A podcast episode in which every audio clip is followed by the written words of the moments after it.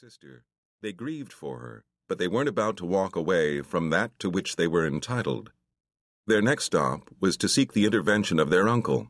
As both a priest and a Sullivan, they thought he would see the need to keep the statue in their line, but much to their surprise, Father John Sullivan came down firmly on Doyle's side, chastising his nieces for even suggesting that Teddy and Tip should be forced to give up this likeness of their mother, having just given up Bernadette herself.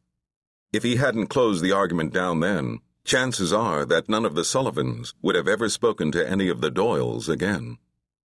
It was a very pretty statue as those things go, maybe a foot and a half high, carved from rosewood, and painted with such a delicate hand that many generations later her cheeks still bore the high, translucent flush of a girl startled by a compliment.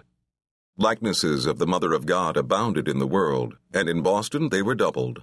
But everyone who saw this statue agreed that it possessed a certain inestimable loveliness that set it far apart. It was more than just the attention to detail. The tiny stars carved around the base that Earth sat on, the gentle drape of her sapphire cloak. It was Mary's youth, how she hovered on the line between mother and child. It was the fact that this particular Mother of God was herself an Irish girl who wore nothing on her head but a thin wooden disc the size of a silver dollar and leafed in gold.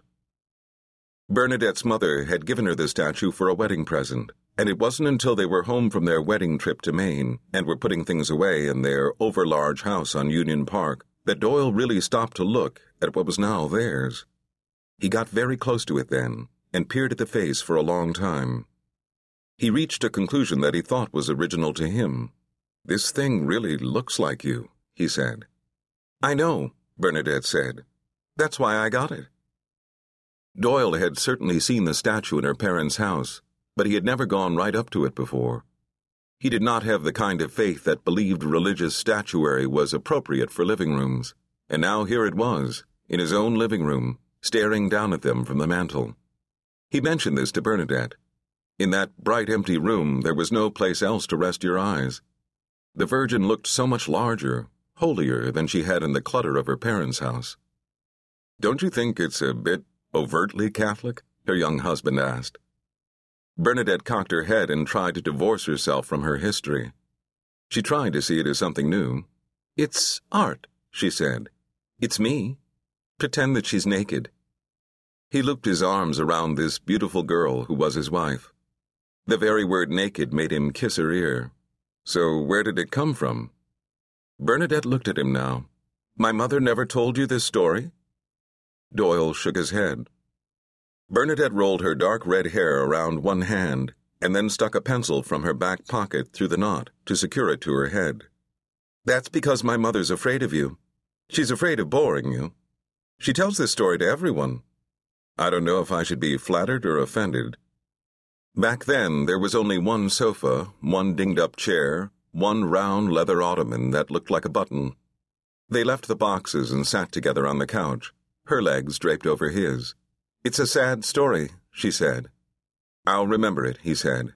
That way you'll only have to tell me once. The story she knew began in Ireland, where her great grandfather was a boy full of stories and high expectations. When he was still young, he settled those expectations on the lovely shoulders of Doreen Clark, a red-headed girl whose beauty was outmatched only by her piety. Doreen Clark had made it clear that she had no interest in any of the boys who took such a keen interest in her. She was leaning towards the convent, as if a strong wind were blowing her there. No boy who tried had been able to distract her from her prayers and good deeds, so, despite all his best efforts, the great grandfather's courting met with no success. Despondent, the boy left his hometown of Iski and was gone for more than half a year. If Doreen Clark ever noticed his absence, she did not mention it once, even to her sisters. When he came home again, he was seventeen, Bernadette said.